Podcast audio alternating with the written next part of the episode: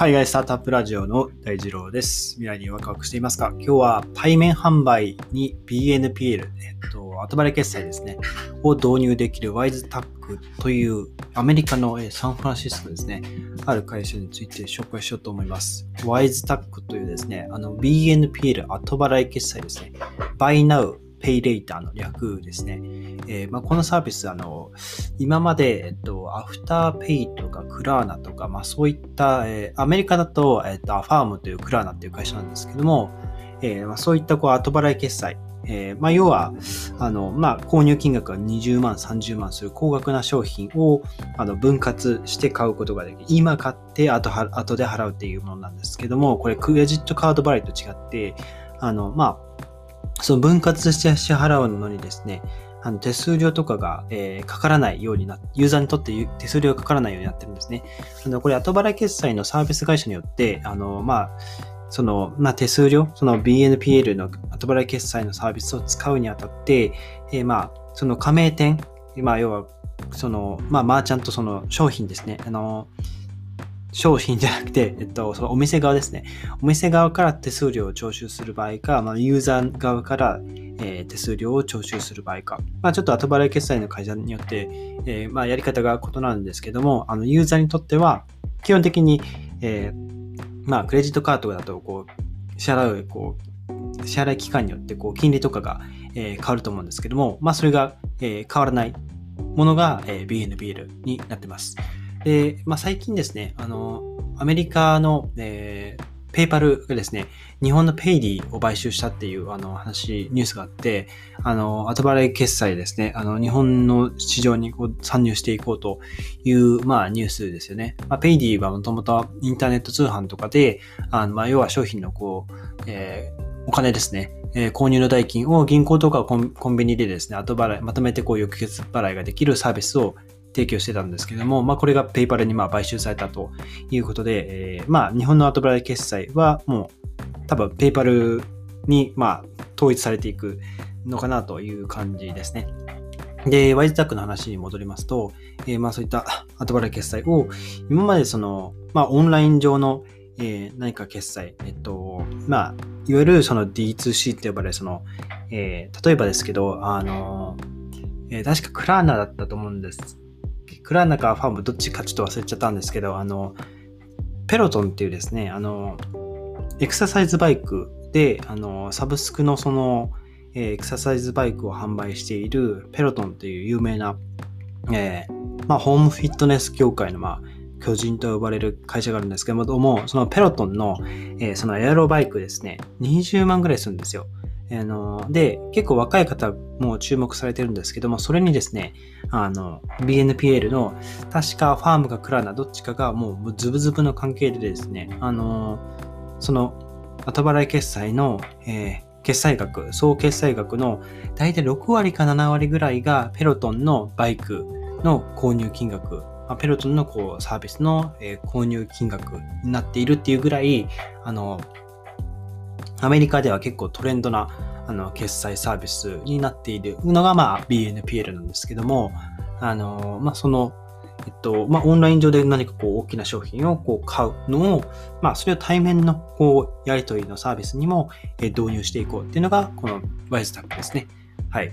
で、確か、あの、アフターペイ、えっと、大体アファーム、クラーナ、アフターペイ、この3社ですかね、が、いわゆる後払い決済、BNPL 業界の、まあ、主流というか、あの、メインの会社なんですけども、このアフターペイは、あの、えっと、スクエアです。スクエアですね。あの、こっちもオンラインの決済サービスですね。えー、ツイッターの 創業者のジャック・ドーシーさんが、えー、立ち上げたスクエアですね。こちらにスクエアが、えー、アフターペイを買収したっていう話があって、結構いろいろこう、今、PNPL ですね、業界地図が変わろうと、えー、している形ですね。で、えーまあ、このワイスタックの、えー、創業者が、まあ、セキン、セキンさん、セキンさんですね。という方なんですけども、まあ、この人曰く、まあ、クレジットカードでこう何かその大きな、えー、買い物を購入するよりも、あのー、まあ、魅力的だと。で、まあ、商品が、えー、まあ、3ヶ月、消費者がですね、まあ、3ヶ月から、まあ、60ヶ月くらいの、こう、まあ、分割の支払いを ごめんなさい、選択できるっていうことで、えー、まあ、クレジットカードで払うと、まあ、その30回で払いであれば、よりまあ、その30回、30、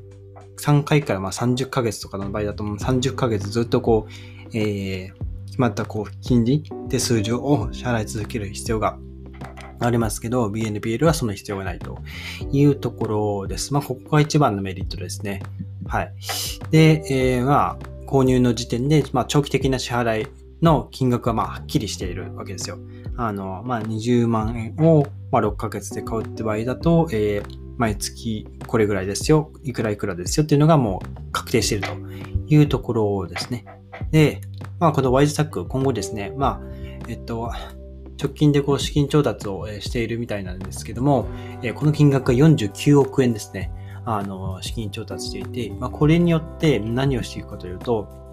結構いろんなこう業界に進出していくということで、えー、自動車修理、えー、まあ、歯医者、えー、獣医、えー、法律サービスなどですね、いろんなこうサービスを、えー、基準とした、えー、他の分野に進出していく予定だということで、まあ、今後1年間でですね、えーまあ、チームをこう、